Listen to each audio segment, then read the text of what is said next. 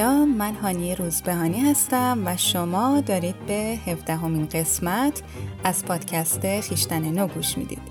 تو این قسمت می‌خوام درباره یک مفهوم جدید دیگه از نظریه تحلیل رفتار متقابل صحبت کنم و توضیح بدم که ما چطوری زندگی و کلا دنیا رو با پیشنویس یا نمایشنامه روانی خودمون هماهنگ می‌کنیم.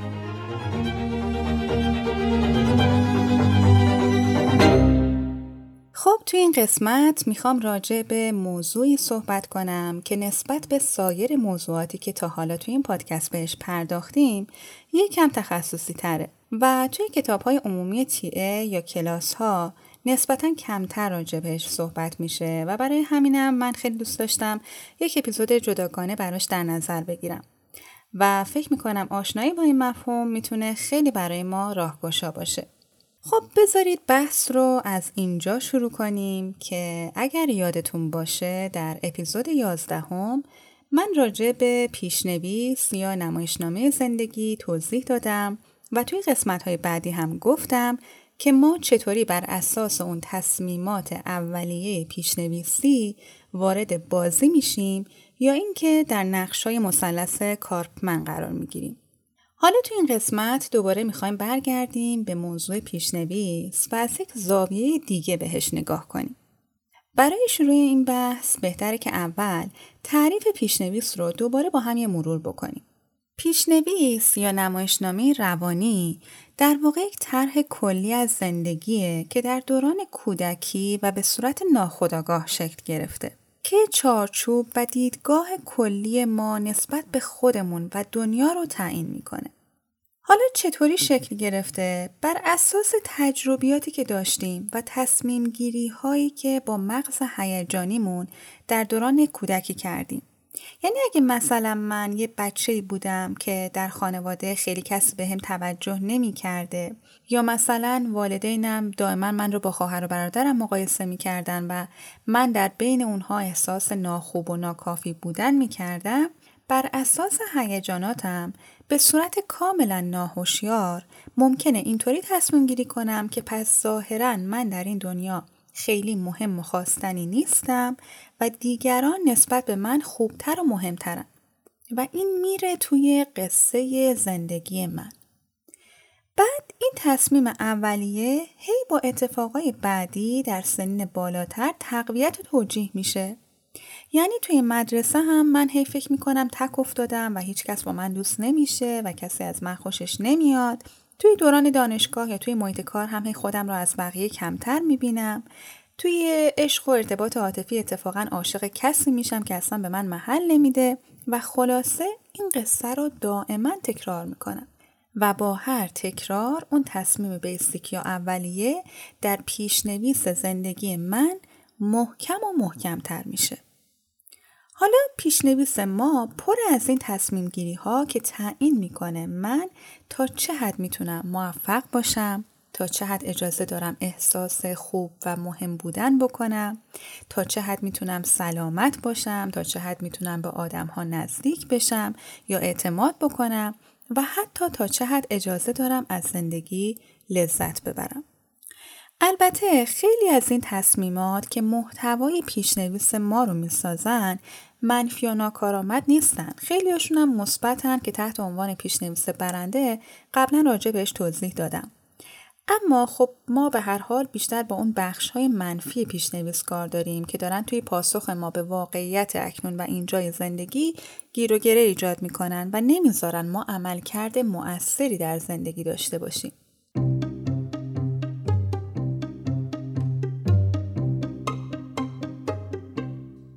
حالا موضوعی که می‌خوایم توی این قسمت راجع بهش صحبت بکنیم اینه که وقتی ما توی پیشنویس هستیم گرفتار یک نوع روند فکری یا مدل فکری ناکارآمد میشیم که باعث میشه فکرهای ما به حل مسئله ختم نشه و ما همچنان توی همون شرایط منفی که نتیجه همون تصمیمات پیشنویسی بوده باقی بمونیم.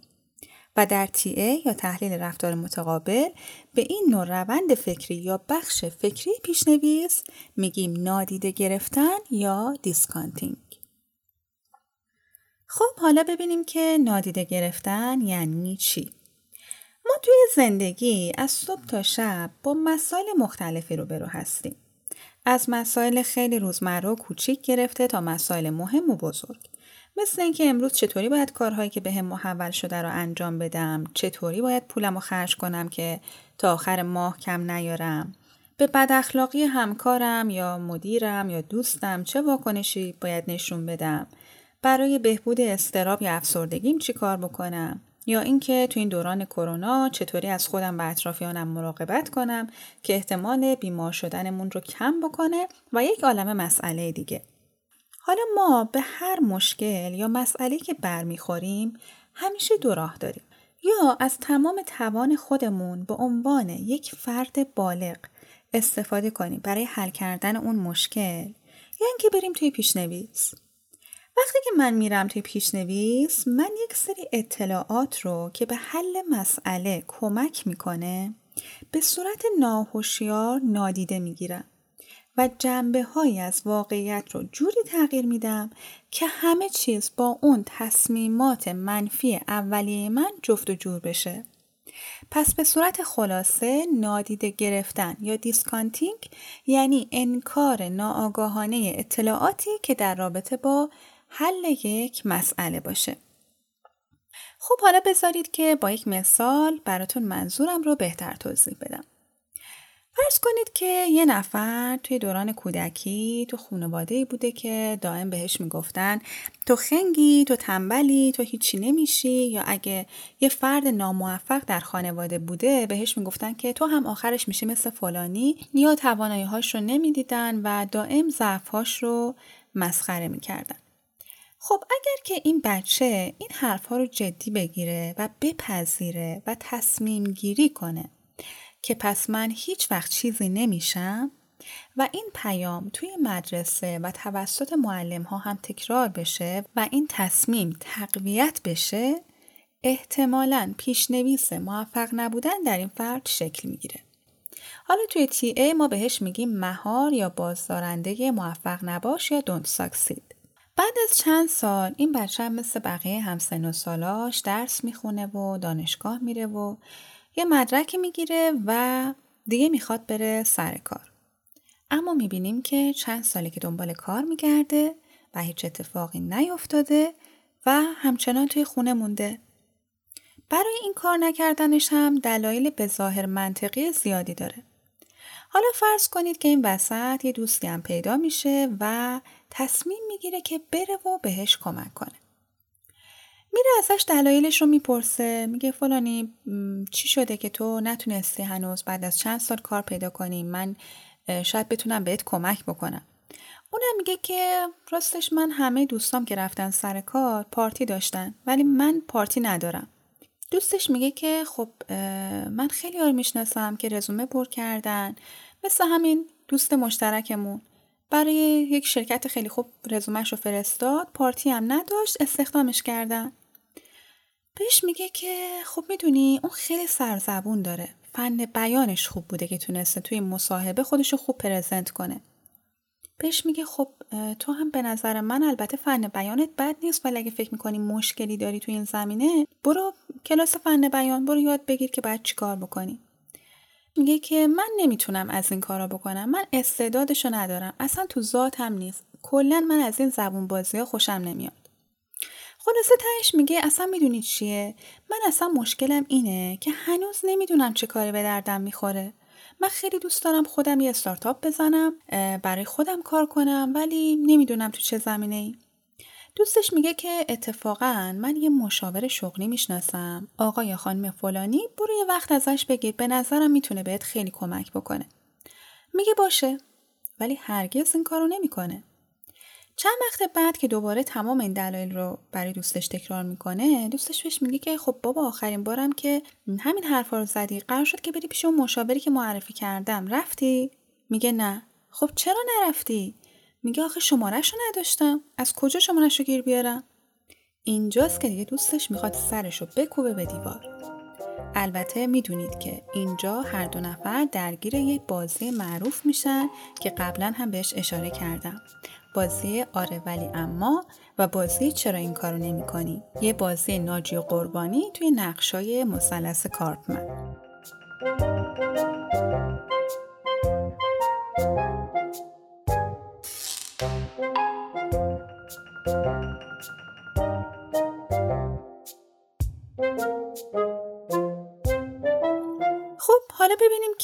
چطوری می‌تونیم روند فکری نادیده انگاری رو که ناشی از تصمیم پیشنویسی موفق نباشه توی این گفتگو ردیابی کنیم. وقتی فردی به صورت ناخودآگاه تصمیم گرفته که هیچ وقت نمی‌تونه موفق باشه انگار یه سقف شیشه‌ای و نامرئی بالای سرش هست که حد و حدود میزان موفقیتش رو تعیین می‌کنه. و هر وقت که می‌خواد پا رو از اون حد فراتر بذاره ناخداگاه دچار استراب میشه و همین استراب باعث میشه که بیاد واقعیت رو به نفع اون برداشت اولیه تحریف کنه. توی این تحریف واقعیت که ما بهش میگیم نادیده گرفتن سه تا اتفاق میفته. یک ما جنبه هایی از واقعیت اکنون و اینجا رو بزرگ نمایی یا ماکسیمایز می‌کنیم.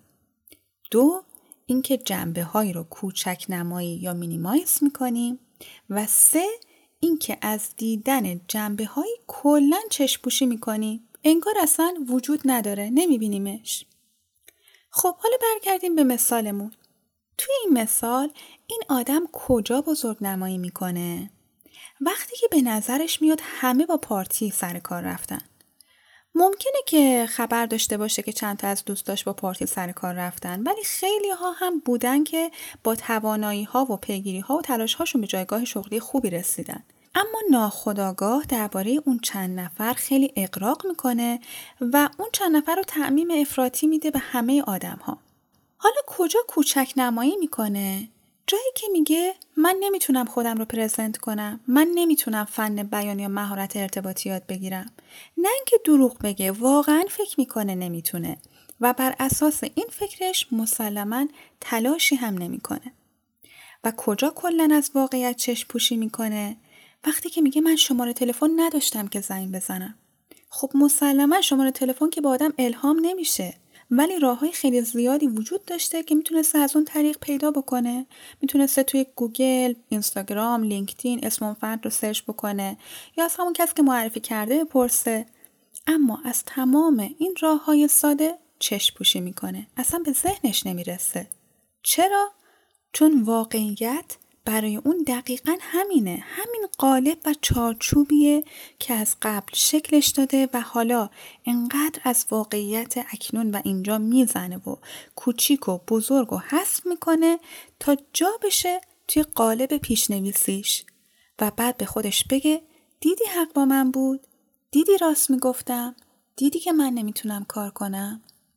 پس متوجه شدید چی شد؟ وقتی که ما توی چارچوب پیشنویس داریم دنیا رو می‌بینیم مدل فکری ما با آدمی که نگاهش یک نگاه آزاد از پیشنویسه فرق داره. توی این مثالی که زدم این آدم از نظر خودش داره فکر می‌کنه. خیلی هم منطقی داره فکر می‌کنه. خیلی هم شواهد داره. و به این معنی هم نیست که آیکیوش پایینه یا قدرت تحلیلش پایینه. بلکه به این معنیه که در سطح ناخودآگاه نمی‌خواد اون مسئله حل بشه. چون این مدل فکری هدفش اینه که به من ثابت کنه دنیا شبیه اون چیزیه که من در بچگی راجع بهش تصمیم گیری کردم.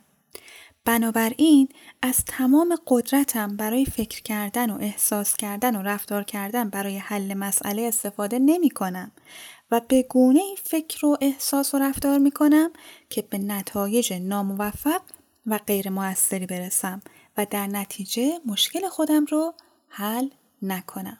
به قول مولانا که به زیبایی میگه پیش چشمت داشتی شیشه کبود زان سبب عالم کبودت مینمود. گر نکوری این کبودی دان ز خیش خیش را بدگو مگو کس را تو بیش.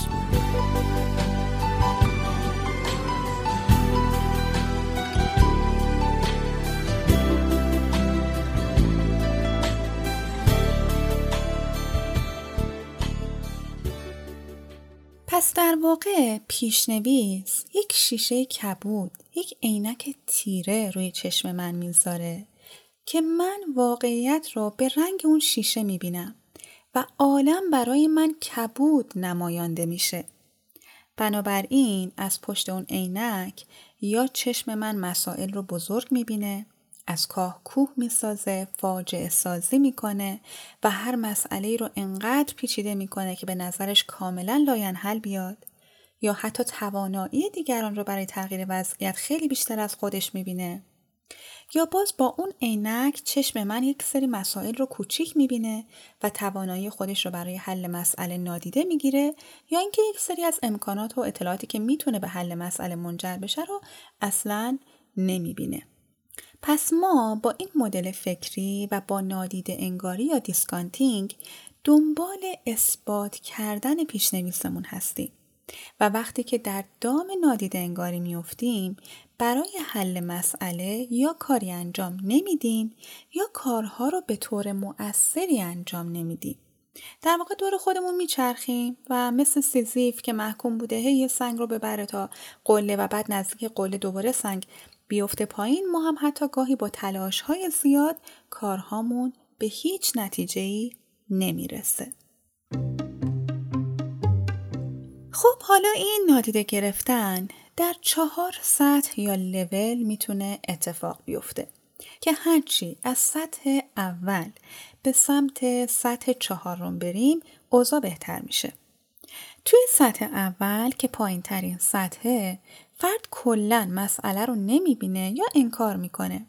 مثلا فرض کنید یه نفر یه رابطه بلا تکلیف داره و از طرف مقابلش هیچ گونه توجه، محبت و احترامی نمی‌بینه اما میگه نه ما هیچ مشکل خاصی نداریم خدا رو شکر رابطه‌مون هم خوبه.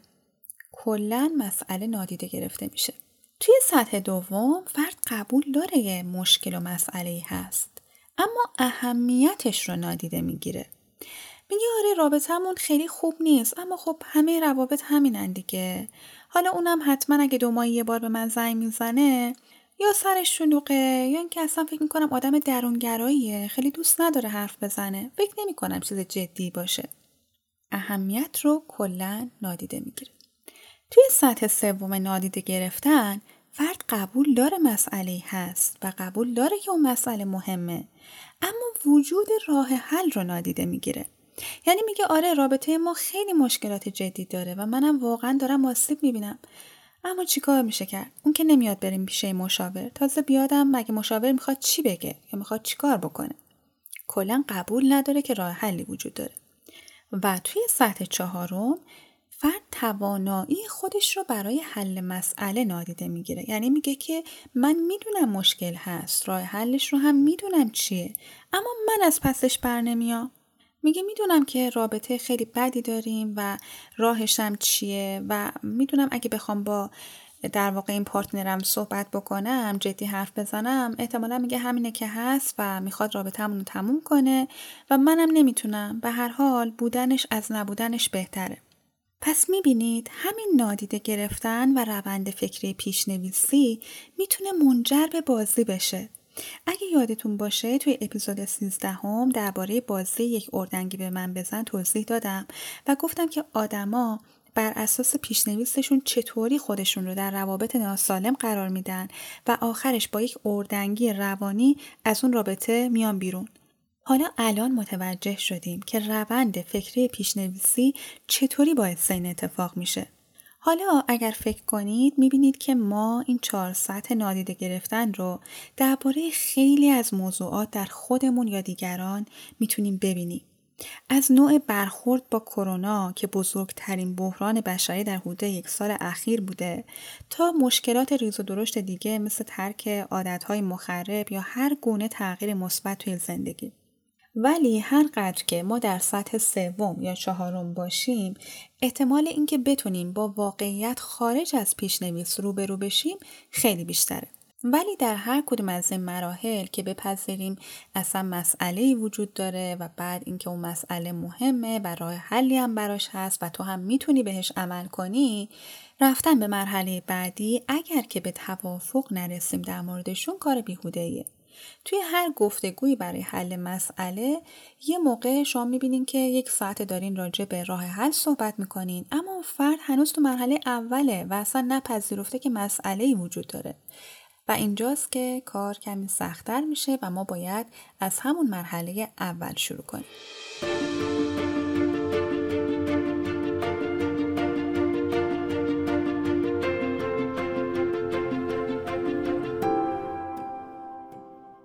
خب موضوع دیگه که در رابطه با نادیده گرفتن مطرح شده در نظریه تحلیل رفتار متقابل رفتارهای قالبی ناشی از نادیده گرفتنه که اومدن این رفتارها رو به چهار دسته تقسیم کردن و بهشون میگن رفتارهای انفعالی یا passive behaviors که شامل این چهار تا رفتار میشه هیچ کاری نکردن، سازگاری بیش از حد، بیقراری و خشونت. در واقع منظور اینه که ما زمانی که درگیر نادیده گرفتن هستیم رفتارهامون میره به سمت انفعال و این انفعال رو به یکی از این چهار طریق نشون میدیم. اولی هیچ کاری نکردن هست یا doing nothing. یعنی وقتی کسی دچار نادیده انگاری میشه ممکنه که وقتی به مسئله یا مشکل برمیخوره کلا هیچ کاری نکنه. هیچ کاری نکردن مثل خوابیدن سکوت کردن، مات و مبهوت موندن، وقت کشی، کلا یه جا نشستن و به موضوع فکر نکردن، حتی قش کردن. توی هیچ کاری نکردن انگار طرف قفل میشه مثلا هفته دیگه امتحان داره می‌دونم زمانش کمه اما میشینه به سقف نگاه می‌کنه هیچ کاری نمی‌کنه حالا اینجا بذارید یه خاطره تعریف بکنم. من هر وقت این دوینگ ناتینگ رو می‌خوام بگم یادش میفتم البته قبلا هم راجع بهش تو اینستاگرام نوشتم. برادر بزرگتر من سالا پیش دوستی داشت به اسم مارکو که ایتالیایی بود و توی ایران خبرنگار بود.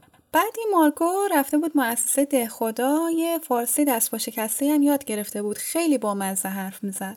چون کلا وقتی می‌خواست فارسی حرف بزنه میومد از روی کتاب ترجمه لفظ به لفظ می‌کرد از انگلیسی. مثلا می‌خواست بگه خواهش می‌کنم می‌گفت شما خوش آمدید هستید. همون یور ولکام بعد وقتی ازش میپرسیدیم که مارکو چی کار می‌کنی؟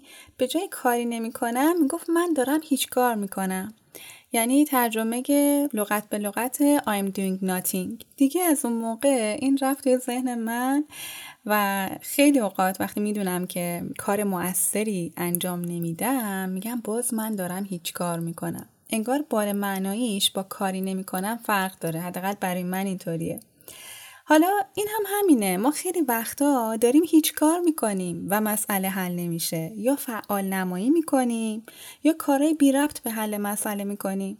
مثلا فرض کنید که یه نفر افسردگی داره میگه من سالهاست دارم برای این افسردگیم تلاش می‌کنم ولی اصلا بهتر نشده. بعد ازش می‌پرسی که خب چی کار کردی تو این همه سال؟ میگه آره برنامه روانشناسی تلویزیون رو خیلی من دیدم. کتاب های مثبت اندیشی خوندم دمنوش های گیاهی خوردم. اما در واقع اون کار اصلی که باید می‌رفته پیش یک روان درمانگر خبره یا روان پزشک و یک دوره درمان تخصصی رو میگذرونده نکرده. ولی خودش فکر می‌کنه خیلی کارها کرده. پس یادمون باشه که بریم ببینیم ما کجاها داریم برای مسائل زندگیمون در واقع هیچ کار می‌کنیم. خب دومین رفتار انفعالی ناشی از نادیده گرفتن سازگاری بیش از حد یا اوور ادپتیشن هست. یعنی وقتی که فرد به مشکل برمیخوره شروع می‌کنه اتفاقا بیشتر خودش رو با اون شرایط سازگار می‌کنه مثلا برای رئیس مستبد و زورگوش بیشتر کار می‌کنه یا با همسر آزارگرش بیشتر راه میاد یا مثلا فرض کنید که که از سر کار خسته و کوفته میاد خونه و هنوز نرسیده میدوه میره آشپزخونه و در حالی که تو دلش شاکیه که چرا من باید همه کارها رو بکنم دست به کار میشه. چون فکر می‌کنه من کارها رو نکنم کی انجام بده؟ بدون اینکه از دیگران از اعضای خانواده درخواستی بکنه یا اصلا بپرسه که خواسته واقعیشون چیه یا اصلا خودش چی می‌خواد. حتی گاهی تو این بیش سازگاری اصلا انگار از دیگران دعوت می‌کنه که بیشتر سرش بدن. مثلا یک مهمون بی موقع اومده خونهشون و مزاحمت ایجاد کرده و تازه وقتی هم خودش دیگه می‌خواد پاشه بره میگه نه حالا بودین امشبم اینجا بمونی. سومین رفتار انفعالی بیقراری یا اجیتیشن هست. این افراد وقتی به مشکلی برمیخورن به جای حل مسئله رفتارهای تکانشی نشون میدن مثل تکون دادن پا، لب گزیدن، سیگار کشیدن، دائم سر یخچال رفتن و پرخوری عصبی، بازی کردن با موبایل، کندن مو و غیره. و در نهایت چهارمین رفتار انفعالی خشونت یا رفتارهای تهاجمیه مثل فریاد زدن، داد و بیداد کردن، فوش دادن، کتک زدن و کلا تخلیه انفجاری خشم. پس رفتارهای تهاجمی هم در واقع یک رفتار منفعلانه است. مثلا کسی که وسط دعوا میره در رو محکم میکوبه ممکنه توی دلش بگه دلم خنک شد. اما در عین حال انگار این اجازه رو پیدا می‌کنه که برای حل مسئله اقدامی نکنه. چون انگار داره این پیام پنهانی رو میده که کی می‌تونه از آدم عصبانی مثل من انتظار فکر کردن داشته باشه. خب اگه دقت کنین می‌بینیم که توی هر چهار تا رفتار انرژی روانی ما کاملا میره به سمت بخش کودک یا چایل و خبری از بالغ نیست و برای همین همچنان پرونده خیلی مسائل باز میمونه و چیزی درست نمیشه. پس می‌بینید درسته که زندگی سخته و مسائل دشوار زندگی واقعا زیادن. هر آدمی پکیج خودشو داره، پکیج مشکلات خودشو داره که برای اون سخته. اما یه وقتی هست که ما ناخداگاه همون مشکلات رو برای خودمون سختتر هم می‌کنیم و درجهش رو بالاتر هم می‌بریم و تبدیلشون می‌کنیم به کلاف سردرگم. یانوس دوارت یکی از نظری پردازهای تی ای جمله داره که میگه هر وقت مشکلی حل نمیشه بدونید که حتما دارید بعض اطلاعات مربوط به راه حل رو نادیده می‌گیرید. اما حالا دیگه اینجا انتخاب با ماست که چقدر تلاش کنیم اون عینک پیشنویسی رو از چشممون برداریم و به جای ندیدن دیدن رو انتخاب کنیم. در واقع منم که تصمیم می‌گیرم صرفه با کدومه اینکه از تمام قدرتم برای حل مسئله استفاده کنم یا همچنان در نقش قربانی بازی بیچار من رو ادامه بدم. فاصله حرف ساده است. بین دیدن و ندیدن. بگو صرفه با کدومه شنیدن یا نشنیدن؟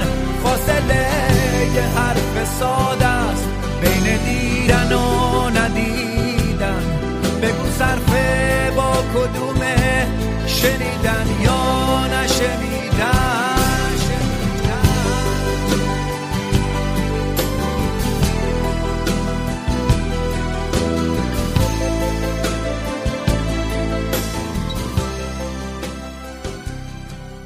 خب حرف آخرم این که همین الان که داشتم این اپیزود رو ضبط می کردم به ذهنم رسید که پیشنهادی بدم به عنوان تمرین که اگر دوست داشتین انجام بدین. اگر که مدت زیادیه که درگیر مشکل یا مشکلاتی هستین که حل نمیشه یا مسئله دارین که خیلی داره اذیتتون می‌کنه یه قلم و کاغذ بردارید و به این چند تا سوال پاسخ بدین. اول اینکه بنویسید در ارتباط با این موضوع توی چه قسمتی بزرگ نمایی یا کوچک نمایی کردید چه راجع به خودتون و چه راجع به دیگران و کدوم اطلاعات مربوط به راه حل رو نادیده گرفتید. دوم اینکه بنویسید در چه سطحی از اون چهار سطحی که گفتم این نادیده انگاری داره رخ میده. و سوم اینکه بنویسید از بین این چهار تا رفتار انفعالی کدوم رفتار رو بیشتر دارید نشون می‌دید.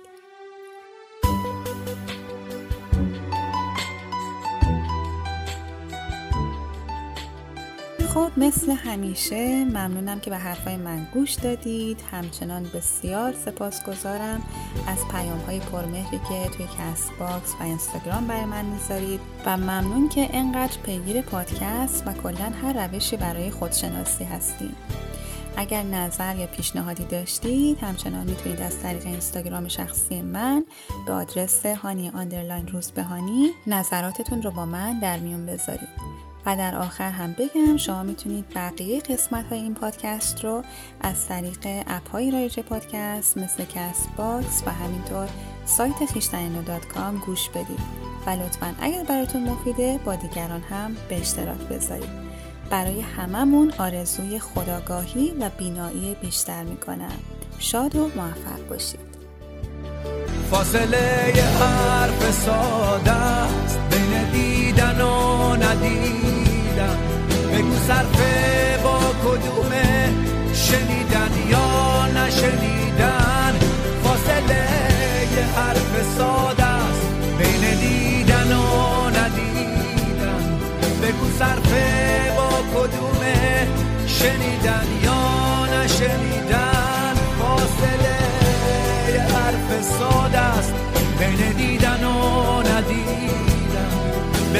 صرفه با کدومه؟ شنیدن یا نشنیدن؟